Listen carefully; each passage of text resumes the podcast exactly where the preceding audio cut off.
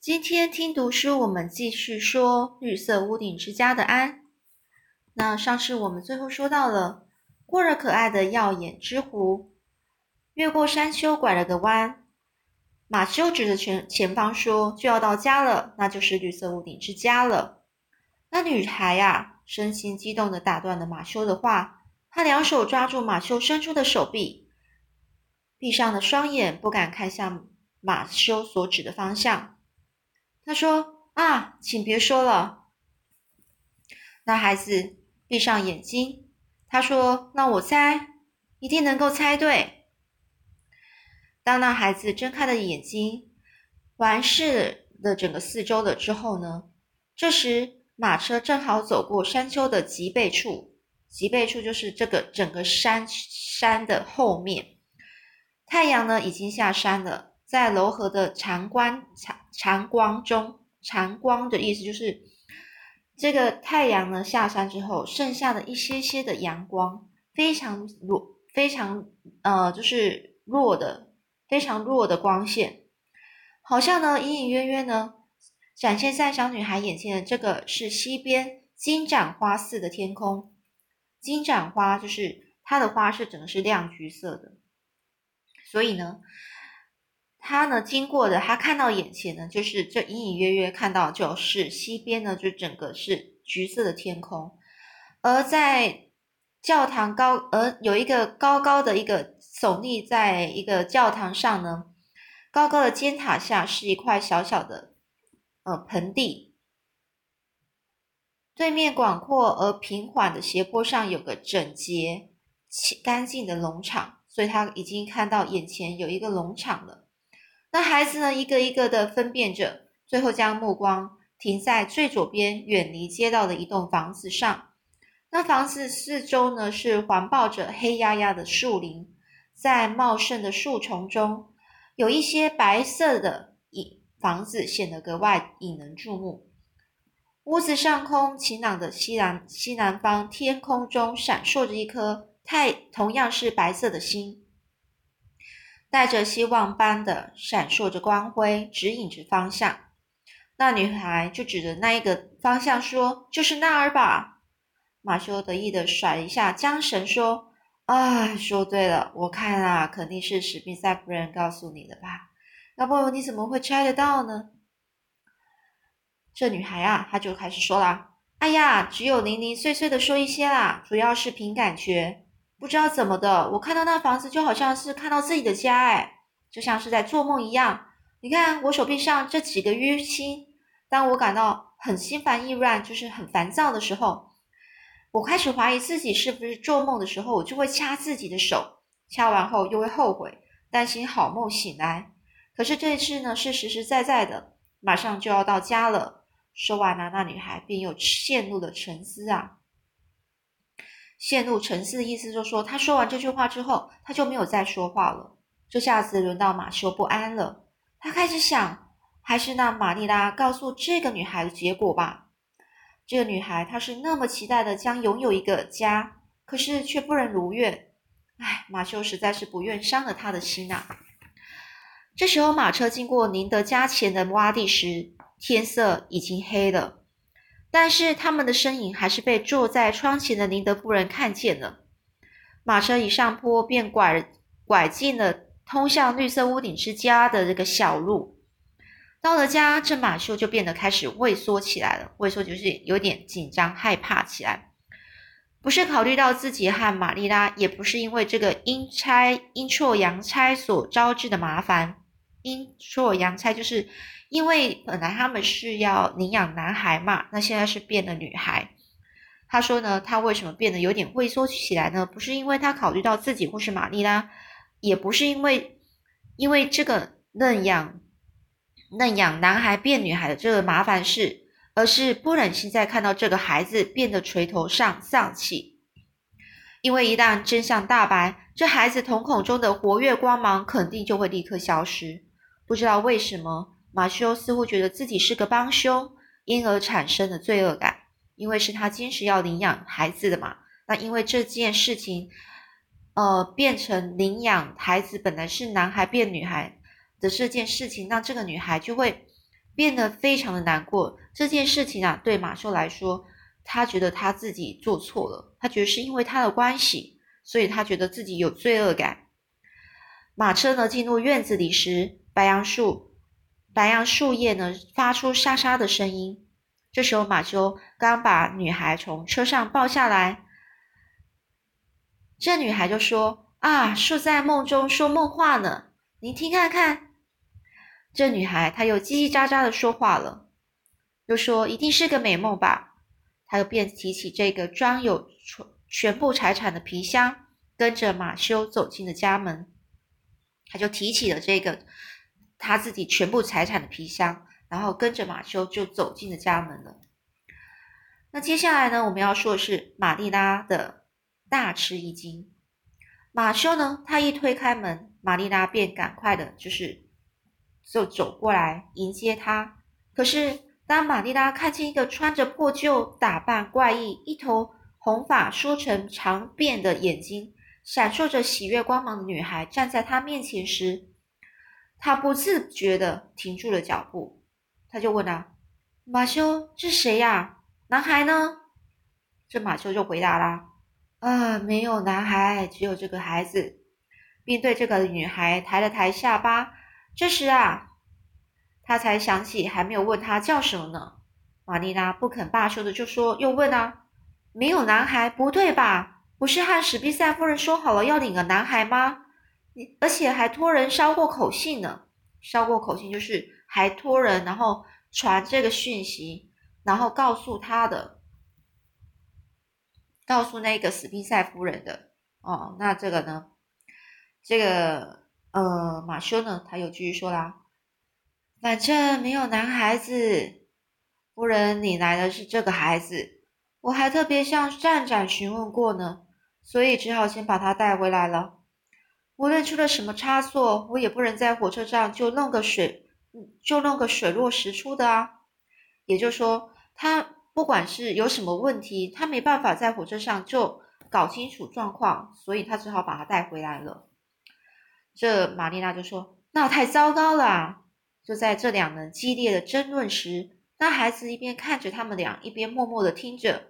刚才满面的欢喜早就已经不知去向了，就说他本来很开心的样子，昨晚已经不见了。这女孩那好像知道两人争吵的原因，于是她随手将皮箱扔在地上，紧握着手，大声的喊叫着：“你们不要我是吧？因为我不是男孩，就不要我对吗？我早就有一种不祥的预感了，从来没有人真心想要收留我，我把一切想得太美好了。”现在我知道谁都对我不感兴趣。如果你们不要我，那我该怎么办呢？那孩子一下就坐在一旁的椅子上，一头趴在桌上，开始放声大哭起来。马修和玛丽拉呢对着看，对看着，不知道该怎么办。最后玛丽拉只好出面了。于是他就说了：“行了，行了，别哭了，好吗？”这女孩就说：“不，我偏要哭。”那孩子呢，一抬起头，脸上满是哭过的泪痕。嘴唇还在颤抖着，于是他就说啦：“史宾塞夫人见我是个孤儿，想为我找个家，好不容易才来到这里。如果孤儿院的人听说因为我不是男孩而被退回去的话，他们会怎么想啊？连史宾塞夫人知道也会难过的。这是我有生以来最大的悲剧了。”玛丽娜脸上更是硬是挤出笑容。刚才刚刚非常严肃的表情开始变得温和起来了。他就说：“啊，别哭了，不是不是要你今天晚上就走啊，在把事情弄清楚前，你就先在这里住嘛。你叫什么名字呢？”那孩子一瞬间犹豫着一下，那孩子呢挺着胸说：“能不能叫我寇蒂利亚呢？”哦，寇蒂利亚吗？这是你的名字吗？这女孩就说：“不，不是我的名字。但你要，你要是这样叫我的话，我会很开心的。这名字听起来很优雅啊。”哦，这玛丽娜就说：“那到底是怎么回事呢？如果寇蒂蒂亚不是真名字，那你的真的名字是什么呢？”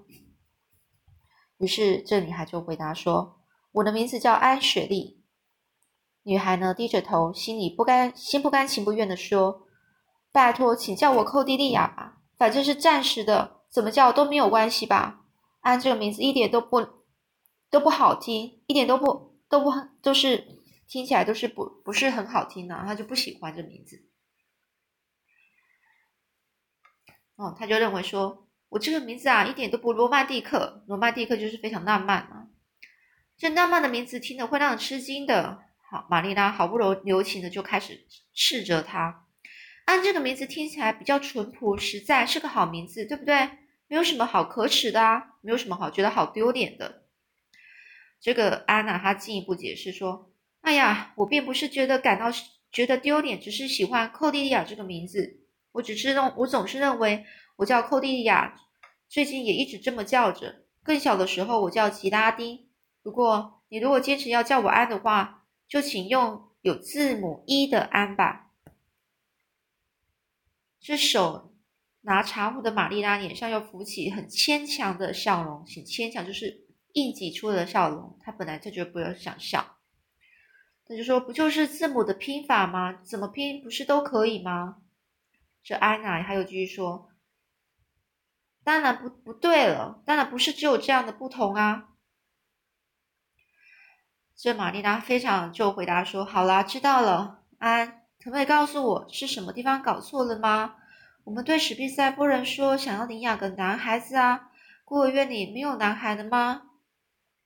这安娜她就回答说有啊，当然有很多啊，但是史宾塞夫人却很明确的说，你们想要是一个十十一岁左右的女孩，管事就问我愿不愿意来，我当然愿意了。昨天晚上一整夜，我高兴的连觉都睡不好，就没办法好好的睡，因为她实在是太兴奋了。说到这里，安就对马修很责备的口气就说：“你们不想领养女孩这件事，如果在车站时候就说明白，我也不会到这里来，也不会看见喜悦的白路、白色道路和耀眼之湖，更不会有现在这样的痛苦了。”玛丽娜很惊讶的盯着马修，说：“你们到底在说些什么啊？”马修就支支吾吾的说：“哎，那那是他在途中说的话啦。我去把马牵进来，回来就吃晚饭吧。”这马修刚出去，玛丽娜又继续问了：“除了你之外，史宾塞夫人没有把孤儿院带，没有从孤儿院带别人出来吗？”这安呢，他就回答说：“夫人她自己领养了一个叫莉莉·中斯的孩子。”这个丽丽今天今年才五岁，长得非常漂亮，有一头褐色秀发。要是我也有一头褐色的头发，脸蛋更漂亮一些，你就会愿意收养我吗？这玛丽娜就说：“不不不，我们需要的是一个能帮马修做事的男孩，而不是女孩。来吧，拿着帽子、皮箱，把他们放在这这个这个正厅、这个餐餐厅这个桌子上吧。”这安娜像泄子像泄了气的貔貅一样，泄了气的貔貅是突然就觉得没精神呐，无精打采的就弹拿起了他的皮箱跟帽子，照玛丽拉的所说的去做。这时呢，马修回来了，三个人呢来到饭桌前吃饭，而安呢实在是没有胃口，只是轻轻的碰了碰奶油面包，眼睛呢是盯着碟子旁边的玻璃碗。的一些苹果蜜饯，呆呆的发呆，发愣着，发愣就是呆呆住，然后什么的话都不说。玛丽娜她很不解的问道：“嗯，你为什么不吃啊？”安叹了一口气，他说：“完了，我已经掉掉到绝望的深渊了。我试着想要当，我试着想当您绝望的掉陷入绝望时。”我我我想问你，当你陷入绝望的时候，你能够吃得下饭吗？这玛丽娜就反问他说：“你陷入什么绝望了？我可什么都没说啊。”这安呢就回答说：“那么你让我想象一下，可以吗？”这玛丽拉又回说：“你不要想了，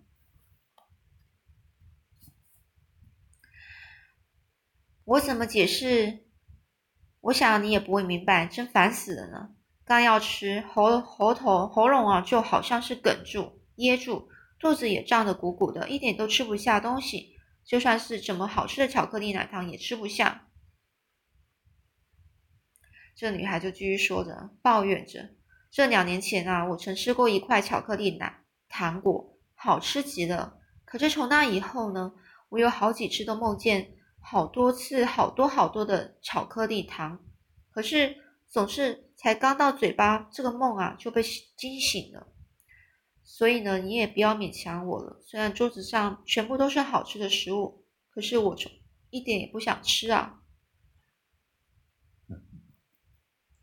这时候呢，这马修呢从仓库回来之后就一直都不说话。他这时候开始说了：“唉，太累了，先让我歇歇吧。”于是呢，这个玛丽拉也没有理这个马修。这玛丽拉呢正在考虑该怎么处理这个安子这件事情。之前呢，原本以为会来个男孩，所以呢就在厨房边的一个房间准备了躺椅，并把房间收拾得干净。没想到却来一个女孩，那里是不可以给女孩睡的。除了客厅能睡的地方，就剩下楼上东边的这个房间了。玛丽娜开始点燃了蜡烛，对安说：“你跟我来吧。”便领着这个垂头丧气的安到房间，而安呢，顺手把放在正厅的这个桌子上的帽子和皮箱也都拿着，拿在手中。这两个人就走过整洁的大厅。上了二楼，走进了一间收拾的更干净却黑的有点冰冷凄凉的房间。玛丽娜就把蜡烛放在三角形的桌子上后，便开始为安开始铺床。他就问安说：“你有睡衣吗？”安点点头说：“带了两件，是孤儿院管家做的，有一点紧，因为孤儿院的物资非常缺乏。物资缺乏就是东西太少了，可以用的东西太少了。”一些必需品啊，例如说，呃，衣服啦、卫生纸啊，那些生活必需品，什么都得自要节省。孤儿院就是这样，我真的是很讨厌又窄又小的睡衣。要是能够有一件长长的下摆以及波浪折边的睡衣，该有多好啊！但是我想归想啊，我能有有一件这么短小的睡衣也就知足了。这玛丽拉呢，就回他说：“啊，你快上换上睡衣吧。”我一会儿就拿来蜡烛，我可不放心让你吹熄蜡烛，要是引起火灾，那可就糟了。这玛丽娜一走出去呢，安就开始打量起这房间了。雪白的墙壁呢，四周显得空荡荡的。安的内心也是这样子。普通的地板上铺着一张安从来没有见过的编织地毯。房间的一角放着一张低矮的老式黑色木床。另一角摆着一张三角形的桌子，上面放着一个天鹅天鹅绒针扎方形小镜子，悬挂在墙壁上。银白色的窗帘挂在桌子和床之间的窗户上。面前，它的前面有个洗脸台。那以前呢，就不是像我们有一个一个房间都拥有一个浴室啊。嗯，然后或者是洗脸的时候，就一定是在浴室上洗脸，不是的，因为那时候没有那个自来水，没有水龙头那一种东西，都是你要去去外面打水，然后拿一个盆子，然后放在自己的房间，然后要洗脸就直接在那边洗脸。那是那现在就是比较方便了哈。那所以呢，这房间里充满了这个冰冷的气氛啊。安呢，他害怕的连骨头都在打颤着，都在战斗着。他开始啜泣着，开始哭了，赶紧脱掉衣服，换上又小又紧的睡衣，跳上床，然后把脸深深的埋进枕头里，大力拉过被子，将自己的当将自己连头带脚给包了起来，就是把棉被盖过盖在自己的头上这样子，然后整个把自己身体全部都包在棉被里面。这玛丽拉回来拿蜡烛的时候，看到安的衣服扔在地上。不过，从被子抓着乱七八糟的样子来看，安呢还在房间里。玛丽拉呢就把安的衣衣服一件件的拿起来，整齐的放在一旁的椅子上，然后拿起蜡烛走到床边。玛丽拉语气生硬却流露出关怀的意的的那种情感，她就说晚安。而安呢，突然从被子下面冒出头，埋怨着说：“还说晚安呢？今晚是我一生中最不安、最烦的一个夜晚了。”他抱怨完之后，便又盖起他的被子。玛丽娜呢，缓缓的来到厨房，开始洗她的盘子、碟子。厨房呢，要是有一点不干净，玛丽娜就会受不了。而马修呢，是现在是抽着他的烟斗，显得心事重重。平时马修很少抽烟，可是这时他无论如何都还想都想要抽上一口。也就说，他这个马修现在呢也是非常心情也是很复杂的。玛丽娜生气的说：“哎呀，万万没想到会变这样啊！就因为委托别人才弄成这样的，肯定是史宾塞夫人误会了。反正啊，我们明天必须要跟史宾塞夫人那里去问个清楚。那孩子也不得不送回去了。”这马修冷冷的说：“哎，那那好吧，看来也只能这样办了。话说回来，玛丽娜，那孩子确实是个非常非常可爱的孩子。他是这么的想留下来，但是咱们却非得把他送回去，你不觉得他有点可怜吗？”这玛丽娜被这个马修的话吓到了，他就说：“哥，你该不会是想把他留在我们家吧？”马修态度立刻转变，说：“哎呀，不是啊，不是啊，你说的有道理啦。”因为马修可受不了玛丽拉一再的追问啊，于是他马上又说着：“我本来啊就没有要留他的意思啦，那孩子能有什么用呢？但是或许我们对他会有用啊。”这玛丽拉呢就说：“我看得出来，你想要收养那孩子，对吧？”这马修呢也开始坚持起来了，他就说：“哎，不知道为什么，我总觉得那孩子非常的有趣。